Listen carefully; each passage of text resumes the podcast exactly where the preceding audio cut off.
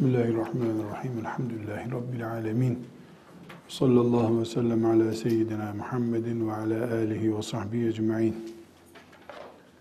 Fıkıh tarihimizi öğrenmeye devam ederken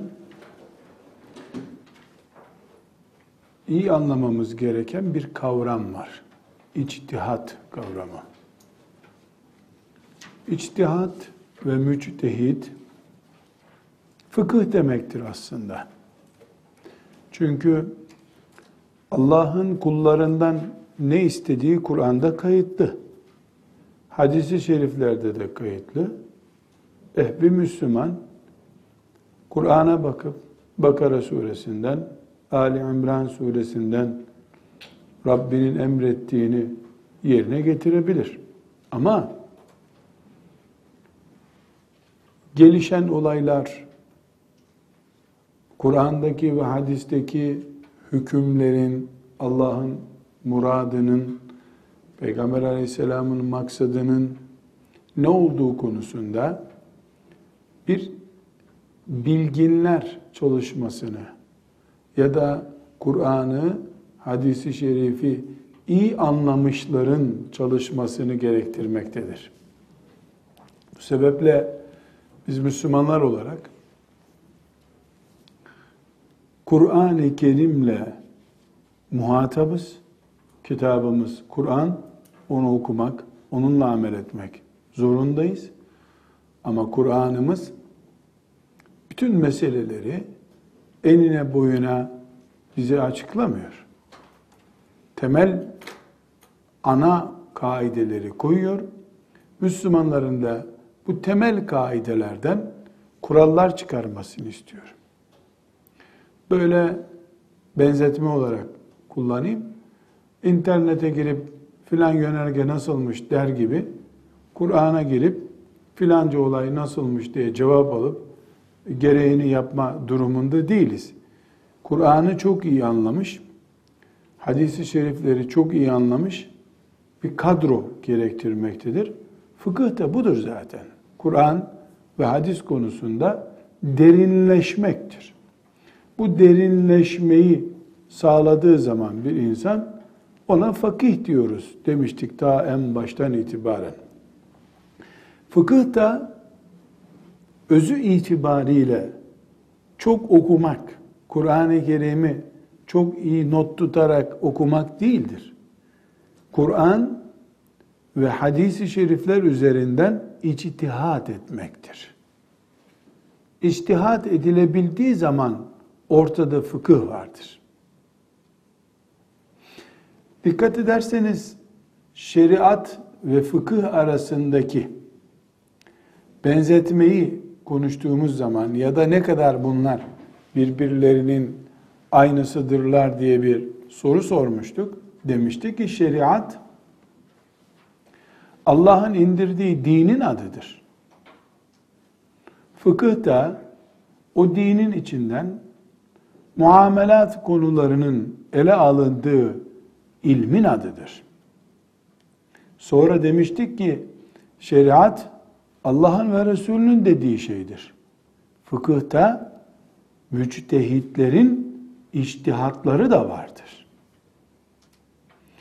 Fıkıh Kur'an demek değildir. Fıkıh müçtehidin yani derin alimin Kur'an'dan anladığı şeylerin de bulunduğu ilmin adıdır. Netice olarak fıkıh bilgisine vakıf olmak için içtihadın nerede oturduğunu, içtihadın ne olduğunu da bilmemiz gerekiyor. Hanım kızlar, içtihat alimin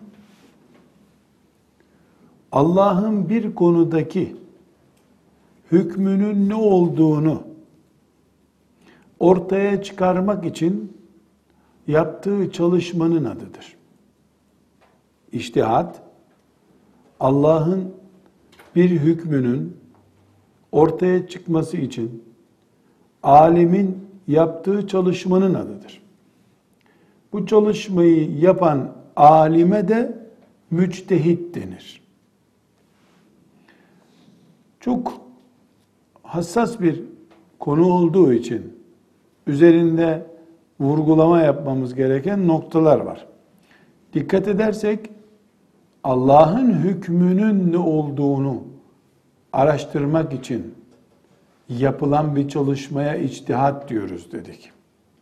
Müştehit bu helaldir, haramdır derken bunu Allah'ın adına söylüyor. Peygamberinin adına söylüyor. Durum böyle olunca da Allah'ın adına insanlar kendi kanaatlerini kullanamazlar. Bu helaldir, şu haramdır demek için Allah'a bunu mal etmek. Çünkü haram demek Allah diyor demektir. Helal demek Allah diyor demektir. Bunu kendi kendine yapmaya çalışan ya da zevkine göre yapan birisi iman açısından, cennet cehennem akıbetleri görmek bakımından tehlikeli bir iş yapmış olur. Evet, müçtehitler yani Allah'ın hükmünü kullarına aktarmak için gayret eden alimler kesinlikle riskli bir iş yapmaktadırlar. Onların ahireti açısından çok tehlikeli bir iş yapmaktadırlar. Ama bunun da muhakkak yapılması ve Müslümanların kıyamete kadar din konusunda sıkıntı çekmemeleri gerekmektedir. Aksi takdirde eğer müştehitler iştihad etmezlerse Kur'an-ı Kerim bir zaman sonra insanların sorularına cevap veremez. Vermez. Hadis-i şerifler verilen cevapların yetersiz olmasına neden olur. Bu nedenle Müslüman nesiller Kur'an ve hadis-i şeriflerin daha iyi anlaşılıp insanların anlayacağı seviyede bir tür özetlendiği bir iştihat ilmine muhtaçtırlar. Müştehitlerin yaptığı da budur. Elbette müştehit herhangi bir alim değildir.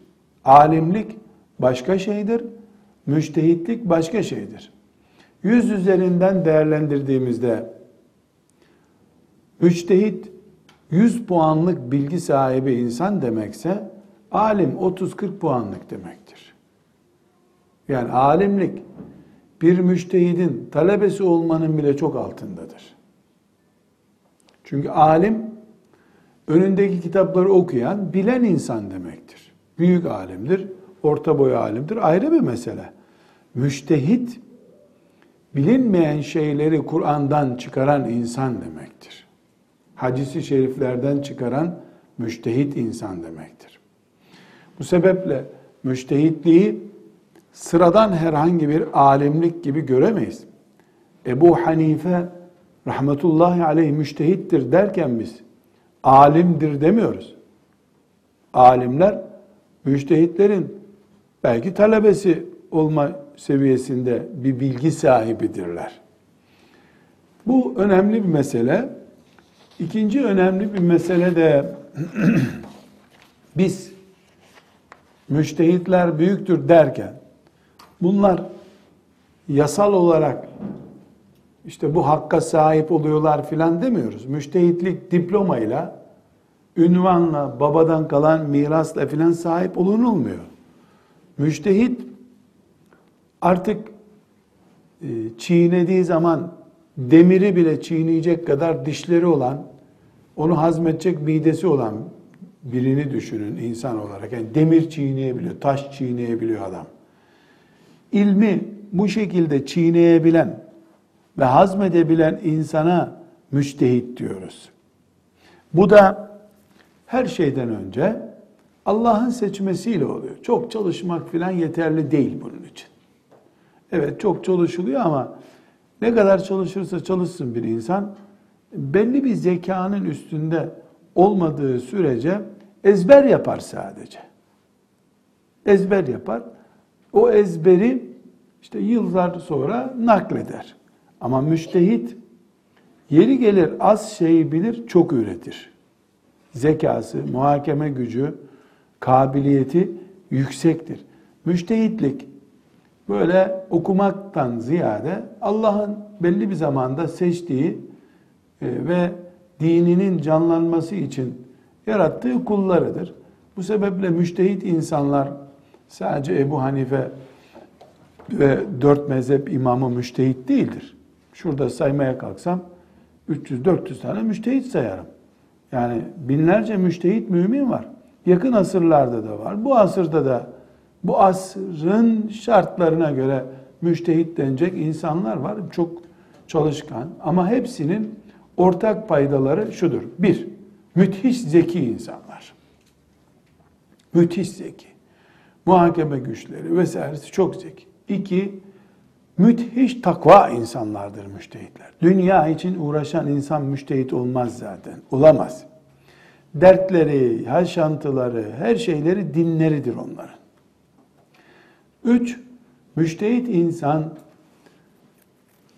Kur'an-ı Kerim ve hadis-i şerif bilgilerinden fıkıh üretebilen insandır. Mesela müfessir müştehit değildir, müştehit olması da gerekmiyor ama müştehit müfessirdir aynı zamanda. Yani müştehitlik Kur'an ilimlerinin üstünde, hadisi şerif ilimlerinin üstünde onlardan yeni bir ürün çıkarabilen insanın adıdır. Çok büyük müfessir müştehit olmayabilir. Ama hem müfessir Taberi gibi mesela Taberi hem müfessirdir hem de müştehittir ama mezhebi olmamıştır. Bir başka mesele müştehit insan münakaşaya girmiş, tartışmış, yani ümmetin içinde bu işi yapmış insandır.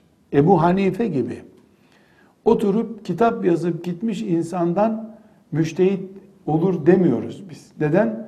Çünkü müştehit bir renk, bir tavır koyuyor ortaya. Bu onun etrafındakiler tarafından tartışılacak, cevap verecek, kendisini savunacak. Asırlar bu şekilde büyük bir müştehit olduğunu ortaya çıkaracaklar, çıkaracak onun. Ebu Hanife ile diğer imamlar yani şu anda mezhep imamı olarak bilinmeyen imamlar arasındaki farklardan birisi de budur. Yani Ebu Hanife tartışılmıştır. Talebeleri tartışmış, diğer e, ulema, müştehitler tartışmış, cevaplar vermişler, o onlara cevap vermiş. Böyle üç söz ortaya atıp gitmek değil müştehitlik. Ortaya çıkıp bir görüş belirtmek, o görüşü belirtip e, onun karşısına çıkacak fikirlere, iştihatlara cevap vermektir. Ve hanımefendiler son önemli bir nokta olarak hiçbir müştehidin iştihadı Kur'an değildir. Peygamber sözü değildir. Bir fakih içtihadıdır. Çok değerlidir ama ayet gibi, hadis gibi göremeyiz. Ayet başka şey, hadis başka şeydir. Müştehitleri biz sıradan bir e, cami imamı gibi, müezzin gibi, burada gelip fıkha giriş dersi yapan bir hoca gibi göremeyiz. Ümmetin önderleri, ümmetin ufkunu açan insanlardırlar onlar. Ama bütün bunlara rağmen müştehit peygamber değildir. Müştehidin peygamber olmayışı, kullandığı sözün, verdiği hükümlerin ayet, hadis olmayışı ama ümmetin büyüklerini olduklarını kabul edişimiz bizi şu noktaya götürmelidir. Biz eğer müştehitlerin üstünde ya da onların düzeyinde bir bilgi sahibi olursak, imkan sahibi olursak, herhangi birimiz kıyamete kadar biz de iştihat ederiz. Ama biz onların iştihadı düzeyinde bir melekeye sahip değilsek, o zaman onların iştihatlarıyla yol almak zorundayız. Açıkça Kur'an namaz kılın diyorsa zaten onu onlara sormamıza gerek yok. Ama e, filan pozisyonda namazı nasıl kılacağım, Kur'an'da bu yok dediğimiz zaman bu konuda iştihad etmiş bir müştehidin peşinden gideriz. Bu müştehidin peşinden gitmemizin adı kitlesel olduğu zaman mezhep deniyor buna. Bu kadar basit. Mezhep deniyor. Müslüman bir mezhebe bağlı olduğunda bu şu demek değildir. Yani İslam'ın A, B, C versiyonları var. A versiyonuna bağlı. Kesin öyle değil. Bütün Müslümanlar Kur'an'a ve sünnete bağlıdırlar. Kur'an ve sünnetin dışında, karşısında haşa Müslüman olamaz. Ebu Hanife Kur'an ve sünnetten sonra üçüncü alternatifimiz olamaz bizim. Ama Kur'an ve sünneti anlamada hocamızdır, ümmetimizin büyüğüdür. Mezhepte bu demektir. Bir Müslüman mezhebi İslam'ın çeşidi olarak zannederse iftira etmiş olur, yanılmış olur. Peki biz bu hususta yani iştihat ve müştehit konusunda Ebu Hanife'ye, Malik bin Enes'e, Ahmet bin Hanbel'e, Muhammed bin İdris, Eşşafi'ye, rahmetullahi aleyhim cemiyan, iştihat edebileceklerine dair yetkiyi kimden alıyoruz? Yani o zaman e, Kur'an'ı insanların istediği gibi anlama ve yorumlama hakları mı olmuş oluyor? Hayır. Peki iştihat edilmesine yani Kur'an'dan hüküm çıkarılmasına ruhsat nereden çıkıyor? Ya da müştehitlerin yaptıklarını nasıl caiz görebiliyoruz? Burada e, usulü fıkıh ilminin bir konusu olarak bu yani iştihat ve müştehidin nasıl yetiştiğine dair usulü fıkıh ilminin bir konusu olarak elimizde üç belgemiz var bizim. İştihadın yapılması gerektiğine dair. Birincisi e, Bukhari ve Müslim'in rivayet ettiği hadisi şerif var. E, bu hadisi şerifte Efendimiz sallallahu aleyhi ve sellem hakim yani kadı iştihad ettiğinde eğer iştihadını doğru yapmış olursa, güzel iştihad etmiş olursa iki ecir kazanacağını ama eğer iştihadında yanılırsa bir ecir kazanacağını söylüyor. Bundan ne çıkıyor? Her halükarda iştihad ettiği zaman müştehit bir sevap muhakkak kazanıyor yanılmış olsa bile. İkinci olarak ne çıkıyor bundan? Bu yanılmış olmayı Peygamber Efendimiz sallallahu aleyhi ve sellem müştehidin yanılmış olmasını gitti dinden çok kötü helak oldu demiyor. Üstelik de sevap vaat ediyor. Bu da yanılmalı bir iş olduğunu Efendimiz kabul ediyor demektir. Bu yanılmalı bir iştir. Yanılır. Çünkü iştihad ediyor. İştihat her halükarda bir yanılma nedenidir. Çünkü müştehit iştihad ederken yüzde yüz doğru yapacak diye bir şey yok. Yüzde yüz doğru Kur'an'dır. Yüzde yüz doğru Resulullah sallallahu aleyhi ve sellemin sünnetidir. Müştehidin yanılma payı vardır. Ne kadardır bu yanılma payı? Allah'ın ona lütfettiği kadar doğru olacaktır. E, lütfetmediği zaman da yanılacaktır. İnsan, çünkü müştehit insandır ve masum birisi değildir. Bu hadisten açıkça anlaşılıyor ki Peygamber Efendimiz sallallahu aleyhi ve sellem iştihattan, müştehitten söz ediyor. İkinci, e, bunun ikinci çeşit olan hadis-i şerifler de var. Ee, sahabeyi görevlendiriyor. Ee, nasıl e, hükmedeceksin peki diyor. Kur'an'a bakarım ya Resulullah diyor. Kur'an'da bulamazsan e, senin hadislerine bakarım ya Resulullah diyor. Hadislerde de bulamazsan iştihad ederim diyor. İştihad ederim sözü Muaz radıyallahu anh'a söylenmiş bir söz bu. Yani ben iştihad ederim dedi. Yani Kur'an'da yoksa, sünnette yoksa biraz sonra anlatacağım iştihat nasıl yapılıyor. İştihad ederim diyor.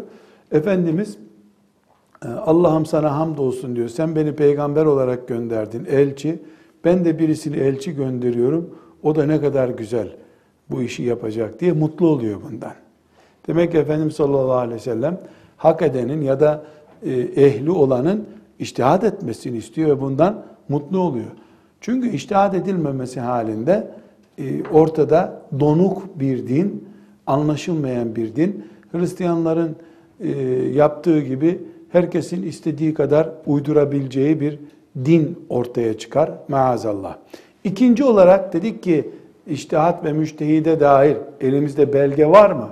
Kur'an dururken, sünnet dururken nasıl iştihat edecek insanlar? İkinci olarak ashab-ı kiramı görüyoruz. Allah onlardan razı olsun. Ashab-ı kiram ciddi bir şekilde iştihad ettiler. Nasıl iştihad ettiler? Ee, bir konu önlerine çıktığındaki çok konu, onlarca konu ile karşılaştı ashab-ı kiram. Baktılar ki Kur'an'da ayet yok. Birbirlerine sordular. Bu onların bu uygulamasını bir dahaki derste örnek olarak göreceğiz inşallah. Birbirlerine sordular bu konuda Resulullah'tan aleyhissalatü vesselam hadis bilen var mı? Bir şey biliyor musunuz diye. Bir şey bilen de olmayınca içtihad ettiler. Ne demek içtihad ettiler? Yani Peygamber Efendimiz sallallahu aleyhi ve sellem mesela örnek olarak zikredeyim. Kabaktan yapılan e, içkiyi haram etmişti. Kabak var ya yemek yediğimiz kabak küp gibi böyle de top gibi bir şey. Onun ortadan kesiyorlardı ya da yukarıdan kesiyorlar. İçini su doldurup güneşin altına bırakıyorlardı. Şekerli bir nesne olduğu için o üç gün beş gün ne kadarsa güneşin altında şarap oluyordu. İçiyorlardı onu sonra. Şimdi Efendimiz sallallahu aleyhi ve sellem e, mesela kayısıdan yapılan şarabı söylemedi, zikretmedi. Bir Müslüman kayısıdan kayısıları bir kovanın içine doldurdu. Su da doldurdu içine, güneşin altına koydu. 10 gün sonra o köpüklenmeye başladı. Bu da bir şarap çeşidi. Şimdi böyle bir olayla karşılaşıldı. Kur'an'da kayısıdan e, yapılan şarap haramdır diye bir cümle yok. Hadis-i şeriflerde yok. E, Kur'an'da hadislerde kabak var, üzüm var ve benzeri şeylerden yapılan var. Peki Müslümanlar nasıl olsa Kur'an'da kayısıdan yapılan şey haramdır diye bir cümle yok. Hadislerde de yok. O zaman kayısıdan şarap yapılırsa serbesttir mi diyecekler. Ne yaptı fukaha o zaman? İçtihad ettiler. Dediler ki Resulullah sallallahu aleyhi ve sellem Efendimiz kabaktan, hurmadan yapılan, üzümden yapılan şeyleri haram etmişti bize. Özelliği neydi onların? Alkol var içinde ve alkol sarhoş ediyor. O zaman kayısıdan yapıldığında da bu özellik geçerli. Kayısı da 10 gün sonra o şekilde güneşin altında bırakıldığında o şaf gibi alkolleniyorsa o da alkoldür, o da haramdır deyip iştihad ettiler. Burada dikkat ederseniz müştehit iştihat yaparken elini şakağına koyup şey bana göre uygun değil ya yasak. Bundan sonra bu yasak demiyor. Keyfine göre bu haramdır, helaldir diyemezsin sen. Dinden çıkar insan maazallah. Ne yapıyor? Benim elimde bir örnek var. Meyve bu hale gelirse haramdır diyor. Senin yaptığın işte de bu, bu hale gelince aynısı oluyor. Bu da buna benziyor, haramdır. İştihat bu demek. Kafadan uydurmak demek değil. Bir şeyi bir şeye benzetmek demektir. Eğer müştehit bu benzetmeyi yaparken sadece kendi kanaatini görüyorsa yani benim hoşuma gitmiyor. Bundan sonra kullanılmasın diyorsa ona bizim itaat etmemiz gerekmiyor. Onun zevkine göre din yaşayamayız biz. Ama müştehit bu Allah'ın hükmü Kur'an'da var. Şu senin yaptığında yok. Bu şu açıdan şuna benziyor. Diyorsa ah, bu iştihadı biz bizi bağlayıcı bir hüküm olarak görüyoruz. Çünkü neden? Kur'an bize bir formül vermişti. O formülü biz anlayamadık, müştehit anlıyor. O formüle de uydu diyorsa müştehit, kabul ettik. İştihat bu demektir. Ashab-ı kiramın böyle çok iştihatı var. Onlarca iştihadı var. Ashab-ı kiram hele hele hele Raşid halifeler döneminde e, böyle Kur'an'a bir miktar aykırı olacak. Peygamber aleyhisselam efendimizin sünnetine ters olma ihtimali olacak ve onu da Ömer'in sağlığında yapacak birisi. Hiç mümkün değil. İştihat yaptılar. Ali bin Ebi Talib en çok iştihat yapanlardandır mesela. Ömer bin Hattab e, en çok iştihat yapanlardandır. Allah onlardan razı olsun. E, Ömer bin Hattab iştihat yaparken Aşere-i Mübeşşere'den altı tanesi sağdı. Yedi tanesi hatta sağdı. E, onlar e, itiraz etmediler. Ömer ne yapıyorsun sen kafandan bir görüş belirtiyorsun demediler. Ali bin Ebi Talip radıyallahu anh iştihat yapması için Ömer tarafından sıkıştırıldı. Ali ne diyorsun bu konuda dendi. O da iştihat etti. Eğer bu iştihat etmek e, doğru bir şey olmasaydı ashab-ı kiram kesinlikle hepsi birden bunu kabul etmezlerdi. En azından beş tanesi, on tanesi ne yapıyorsunuz siz? Ya iştihat diye bir şey uydurdunuz. Allah'tan korkun derdi. Ebu Zer rahat durmazdı mesela. Hemen e, ikaz eder. Allah'tan korkun sakın böyle bir şey yapmayın derdi. Ama bakıyoruz ki Ömer onlarca iştihat yaptı. E, Osman İbni Haffan'ın iştihatları var.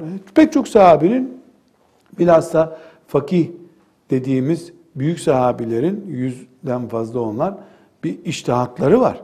Yani bu iştihada da hiçbir kimse itiraz etmedi. Hatta hatta çok önemli bir ayrıntı farklı iştihat ettikleri de oldu. Birisinin kırmızı dediğini öbürü kırmızı değil mordur bu filan dedi. Bunu bile ayıplayan olmadı. O yüzden zaten onların böyle birinin kırmızısına öbürünün mor dediği farklı görüşleri e, bir asır sonra mezhep olarak ortaya çıktı. Ebu Hanife, İmam Şafii rahmetullahi aleyhim o farklılıklarla e, hareket ettikleri için karşılarına e, ashab-ı kiram farklı bir görüntü vererek çıktığı için onlar da mezhebe dönüşmüş oldular sonunda. İçtihat ashab-ı kiram döneminde yapıldı. Bizzat Efendimiz sallallahu aleyhi ve sellem onlara bu kapıyı açtı zaten. Kendiliklerinden zevk için bir iştihat yapmadılar ya da takım tutar gibi, e, parti tutar gibi bir e, taraftarlık içinde olmadılar. İçtihad ettiler. Bu iştihada Allah kapı açtı. Peygamber aleyhisselam kapı açtı ve böyle bir iştihat yapıldı. Dedik ki iştihat neye göre yapılır? Hadis-i şerif var. Onları gördük. Ashab-ı kiram iştihat etmişlerdir dedik. Bir üçüncü belgemizde e, eğer kıyamete kadar geçerli olacak bir dinin müştehitleri iştihad etmezse bu din 50 seneyi bulmaz donar kalırdı. Ashab-ı kiram bu donmayı önlediler. Tabi'in bu donmayı önleyip iştihad ettiler. Mezheplerin geniş bir iştihat yelpazesi oluşturmasıyla da din canlı oldu. Bir mesele çıkıyor, o meselenin hükmü konusunda İnsanlar asırlarca beklemiyorlar. Müştehitler oturuyorlar. O meseleyi bir yere oturtuyorlar. Şuna benziyor, buna benziyor diyorlar. Misal, Allah faizi haram etti. Şöyle faiz haramdır, bu haramdır buyurdu. Bu asırda sigorta diye bir şey çıktı mesela. Gerçi bu asırdan önceki asırda da sigorta şöyle böyle vardı. Şimdi sigorta Kur'an'da yok. Hadis-i şeriflerde yok. Sigorta hakkında Müslümanlar çaresiz mi? Değil. Sigorta pek çok konudan anlaşılan bir meseledir. Sigorta yok ama Efendimiz sallallahu aleyhi ve sellem tek taraflı kazancın olduğu, kimin e, neyi neresi kazanacağı belli olmayan alışverişleri haram etti. Sigorta bu açıdan buraya dayanıyor. Sigorta faize altyapı oluşturuyor. Altyapı oluşturduğu için faize destek olmak, altyapı oluşturmak, katiplik yapmak, dükkanını kiraya vermek haram olduğundan faiz bu açıdan da e, sigortanın kaynağı durumunda sigorta o açıdan da yasak. Dolayısıyla Müslüman alimler oturup sigorta haramdır dediler. Kimse çıkıp da yahu Peygamber aleyhisselam zamanında olmayan bir şey siz nereden uydurdunuz? Hadi Ebu Hanife zamanında olsun, onun zamanında da yoktu diyemedi. Neden? Çünkü yapılan iştihatta neden haram olduğu açıkça belirtildi.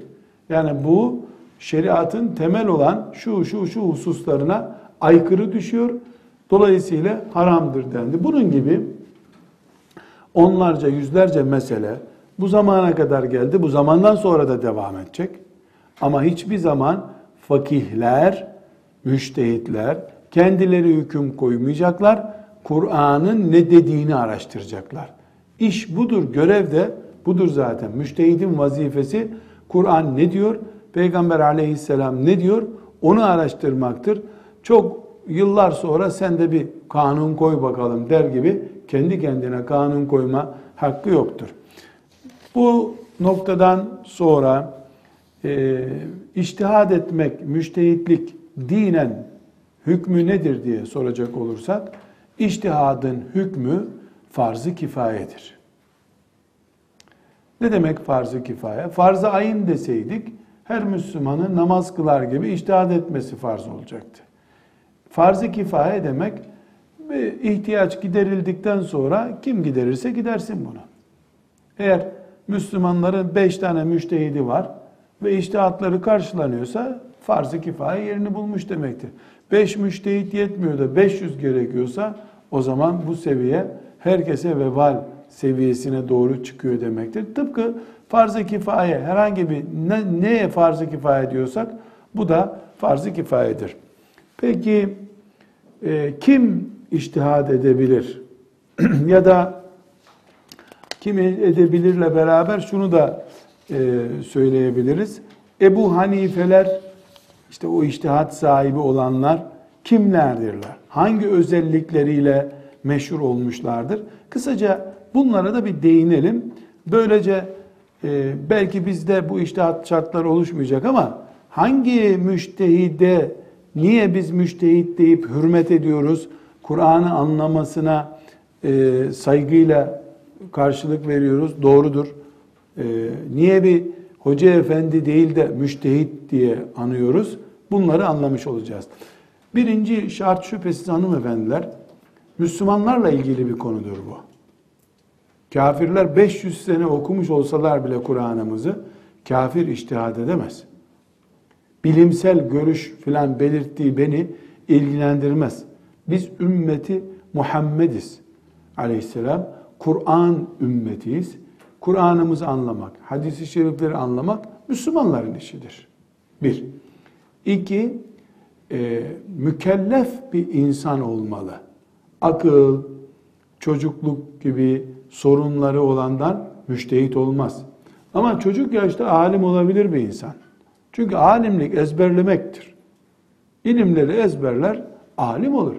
Bir çocuk çok zeki bir çocuk en büyük tefsiri ezberleyebilir büyük hadis kitaplarını ezberleyebilir. Fukahanın kitaplarını ezberleyebilir ama çocuk olduğu sürece ona biz müştehit uygulaması yapamayız. Müştehitlik başka bir şey. Birinci şart Müslüman olmak, ikinci şart da mükellef olmak demek. Mükellef neydi? Akıllı olacak, akıl yerinde olacak ve e, aynı zamanda da çocuk e, olmayacak. Üçüncü şart iştihatta ezber ve kavrama açısından tabii bir meleke sahibi olmalıdır. Tıkanılan nokta da budur zaten işte. Bunun için Allah vergisi diye de bir başlık açabilirsiniz. Allah vergisi olacak. Çok okumak yeterli değil. Ee, şöyle düşünün. Ee, 10 bin formül bilecek, matematik formülü. Yani sizin lise kültürünüzden örneklendirmek için bunu sayıyorum. 10 bin formül bilecek. Bu 10 bin formülün birbiriyle nasıl bağlantı kuracağını da bilecek. Bilgisayar gibi e, bir cümlenin bağlantılı bütün cümlelerini karşına çıkarabilecek. Misal olarak anlaşılsın diye söylüyorum. Nasıl bilgisayarda arama yaparken İşte mesela İstanbul depremleri diye bir başlık açıyorsun. Bilgisayarın kafasında nasıl İstanbul depremi diye ne varsa hepsini karşına çıkarıyor senin. Bakacak kadar bile olmuyor. Yüzlerce hangisine bakayım diye düşünüyorsun. Müştehit bir konuyla ilgili ayetleri, hadisleri, önceki e, müştehitlerin iştihatlarını, ashab-ı kiramın görüşlerini bu şekilde bir döküman gibi birkaç saniye içerisinde kafasına getiren adamdır. Bu da bir melekedir. Allah vergisi bu. Çok çalışarak ezberlemekle elde edilecek değil. Ama çok çalışarak, çok ezberlenerek alim olunulur. Alime itiraz yok. Alimlik için bu kadar büyük şartlar da yok zaten. Ve dört, beşinci olarak da, dördüncü olarak da adalet şartı istiyoruz. Adalet. Adalet, bildiğimiz zulmetmemek gibi bir anlam için kullanılmıyor. Adalet, mümin şahsiyetiyle yaşayan demek. Mümin şahsiyetiyle yaşamak demek, üzerinde Kur'an'ın ve sünnetin ahlakı görülen insan demektir. Hakka, hukuka riayet eder, fasık değildir. Hani hadis istilahlarında cerh ve tadilde görmüştük bazı incelikler. O incelikler üzerinde olacak. Yani e, birisinin tarlasını gasp etmiş ama müştehit iştihad ediyor. Biz onu adaleti bozuk adam kabul ederiz. Misal bunun gibi. Ve beşinci şart ahkam ayetlerini ve ahkam hadislerini çok iyi bilecek. Özellikle onları bilecek. Yani 500 kadar ayet ahkam ayetidir. 1000-1500 kadar da ahkam hadisi vardır. Kur'an ve hadisler bu kadar değil ama müştehidin fıkıh konusunda yapacağı iştihadın temel malzemeleri bunlardır. Bunları ayrıntılarıyla bilecek. Nasih ve mensuh konusunu bilecek. Nasih ve mensuh konusu, yani Allah bir kısım ayetleri indirdiği halde daha sonra onların yerine başka ayetler indirdi. Hikmetini kendisinin bileceği bir şekilde müştehit olacak birisinin bu ayrıntıları bilmesi gerekiyor. Ve icma edilen konuları bilmesi gerekir. Çünkü icma edilen bir konuda iştihat yapılamaz. Kendinden önce icma edilen şeyleri bilecek. Kıyas ilmini bilecek. Kıyas ilmi biraz önce örneklendirdiğim işte hurmadan, kabaktan yapılan şarap kayısıdan yapılıyor. Kayısıyı şaraba benzetmekle ilgili usulü fıkıhta geniş geniş anlatılan e, kıyas konusu var. Kıyas konusunu bilecek. Ve tahmin edeceğiniz gibi ana dilinden daha güzel Arapça bilecek. Çünkü insan ana dilini konuşacak kadar bilir. Çok iyi bilir. Arapçayı konuşacak, yazacak, ayrıntılarına vakıf olacak kadar bilmesi gerekir. Arapçayı sadece konuşmak yeterli değil. Ayrıntılarını bilmedikçe Arapçanın Kur'an üzerinde herhangi bir söz söylemesi caiz değildir. Hadis-i şerifleri eline alıp hüküm çıkarması caiz değildir. Bu bölümde nelerde iştihat yapılabilir? Bu sorunun cevabını bulmamız lazım. İştihat nerede yapılacak? Hangi alanda yapılacak? Mesela melekler var mıdır, yok mudur? Bu konuda bir iştihat yapılamaz. Bu Allah vardır diyor. Ya Ebu Hanife'nin iştihadına göre yokmuş diyemez. İnsan dinden çıkacağı şeyde iştihat yapamaz. İştihat bu cümleyi iyi yazmanız lazım. Kat'i bir delilin bulunmadığı şeylerde yapılır. Kat'i bir delilin bulunmadığı işlerde iştihat yapılabilir. Bu da şu demektir.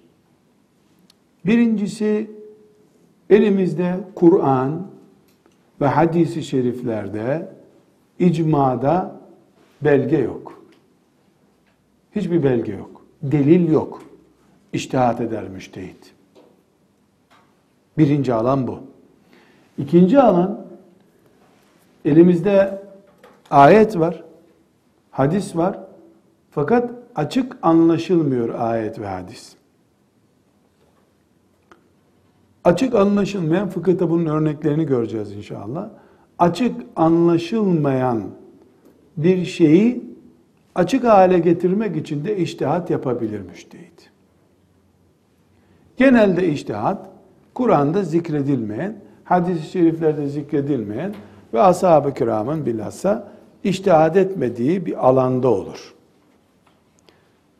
Buna da müştehit, işte sigorta örneğini verdik veya kayısıdan e, şarap yapılması örneğini verdik. Ama bunlarla sınırlı değil şüphesiz.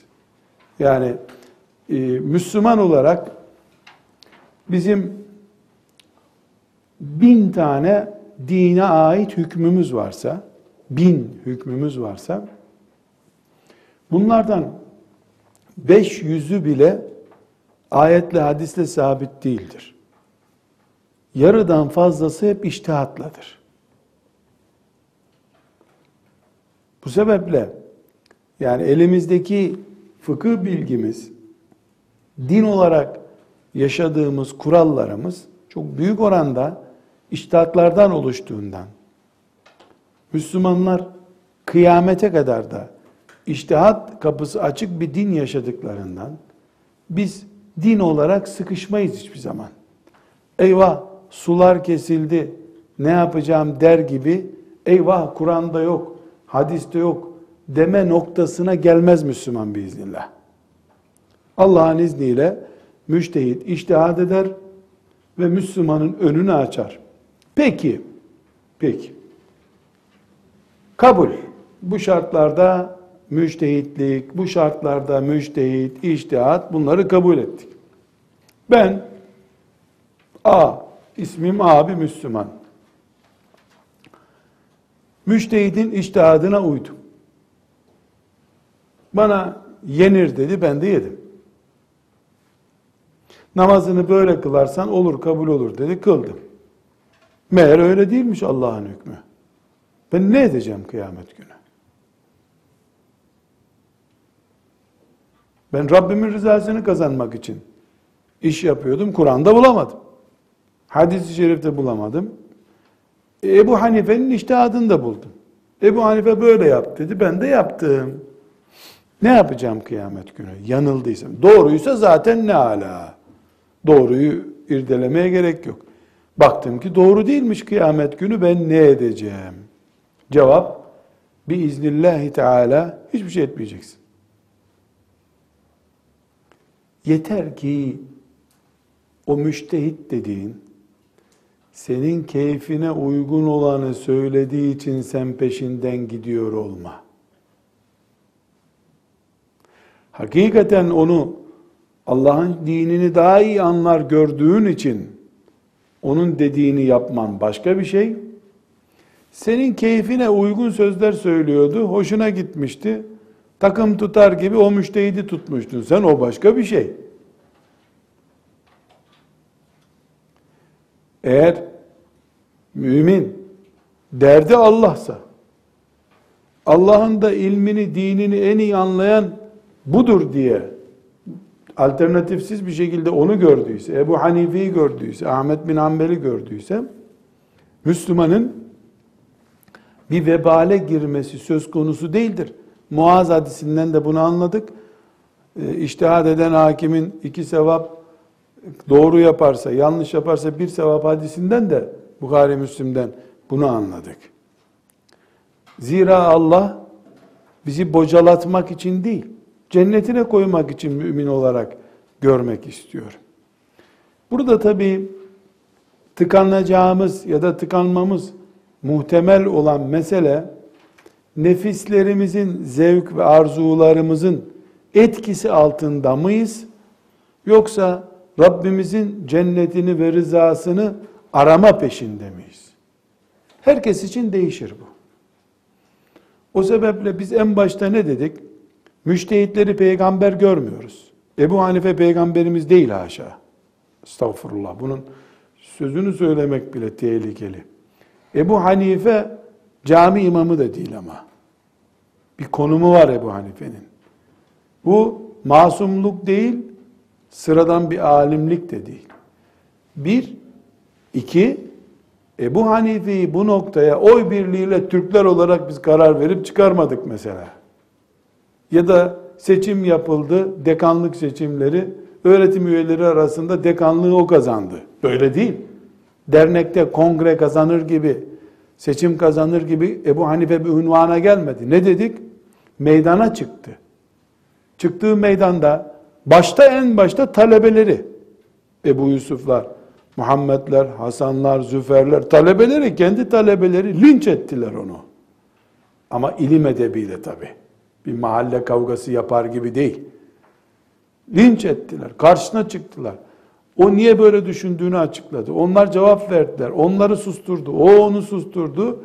Sonunda aradan geçen asırlar, bu yüzlerce, binlerce defa meydanda emsali alimler, müştehitler tarafından tartışılmış Ebu Hanife'nin veya başka bir müştehidin e, çok büyük bir saygınlığı olduğu ortaya çıktı. Dolayısıyla ümmet bunu kabul etti. Kongre filan kazanmadı bunlar. Ümmetimiz bunlar büyüğümüzdür dediği için büyük oldular. Bir husus daha.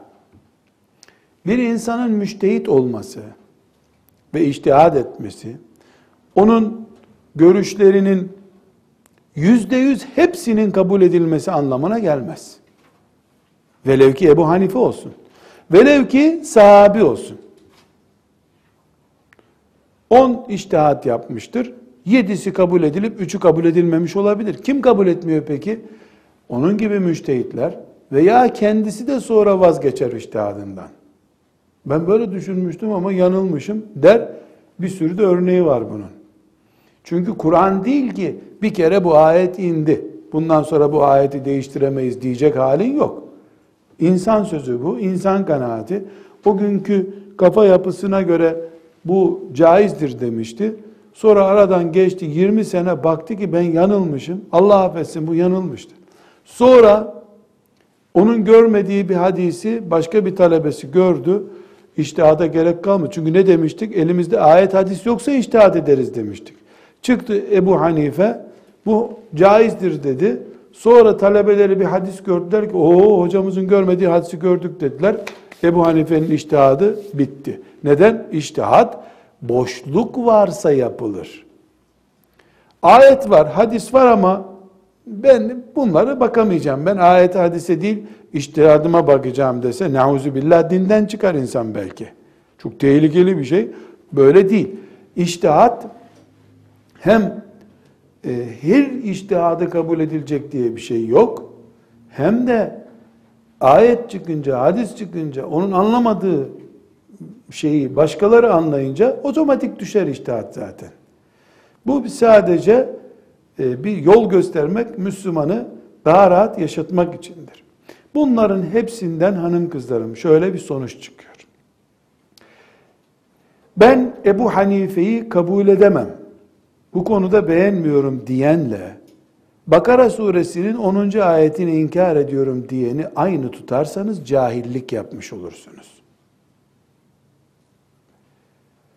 Ebu Hanife'yi başımızın tacı yaparız. Ama onun sözünü inkar etmek kafirlik değil. Nitekim e, talebeleri Ebu Hanife'nin pek çok görüşünü kabul etmediler. Kafir mi Ebu Yusuf şimdi? Zındık mı? Siyonist mi? İmam Muhammed ki Ebu Hanife'nin elinin eteğinin dibinde yetişti. Belki yüzde kırkını kabul etmiyor İmam-ı Azam'ın görüşlerinin. Zındık mı? Fasık mı? Siyonist mi? Vahabi mi? Ne diyeceğiz şimdi onun için? Hayır. Bir müştehidin iştihadına saygısızlık, terbiyesizlik olur. Terbiyesizliktir. Buna bir itirazım yok. Sen nesin de Ebu Hanife ile cedelleşiyorsun? Ama ehli olanlar birbirlerine cevap verirler, biz seyrederiz. Biz karışmayız ona. Haddimizi biliriz. Fakat Kur'an'ı veya Kur'an'dan bir ayeti reddeder gibi görmemiz de insanları yanlıştır. Bu sadece kuru bir tarafkirlik. Yani Ebu Hanife'nin adamıyız biz kardeşim yok başkası diyen futbol takımı tutar gibi mezhep tutma hastalığıdır. Size asla bunu tavsiye etmem. Sakın Ebu Hanife'yi terk etmeyin. Ama Ebu Hanife'yi futbol takımı haline getirip de Hanefi takımı maç yapacak Şafii takımıyla gibi böyle anlamak cahilliktir. Biz Kur'an ümmetiyiz. Resulullah sallallahu aleyhi ve sellemin hadisi şerifleriyle din yaşarız. Ama hocamız Ebu Hanife'dir. Hocamız İmam Şafii'dir. Bu şekilde kabul ederiz. Bazılarının esasen bir ilim adamı olmadıkları halde mezhep konusunu, müştehitler konusunu abarttıklarını göreceksiniz. Eyvah İslam gitti, eyvah din gitti bir şey. Neden? E birisi Ebu Hanife'nin bu iştihadını beğenmedim dedi. İslam bu kadar kolay gider bir din değil. Buna kör cahillik diyoruz biz. Evet, iştihadı da görmüş olduk. Böylece fıkhın birinci temeli olan ya da birinci dönemi olan Resulullah sallallahu aleyhi ve sellemin dönemini yani hicretin 10. senesine kadar ne hale geldiğini, nasıl oluştuğunu görmüş olduk. Bir dahaki dersimizde de inşallah fıkhı Raşid halifeler dönemi yani hicretin 11. senesinden 40. senesine kadar inceleyeceğiz inşallah. Velhamdülillahi Rabbil Alemin.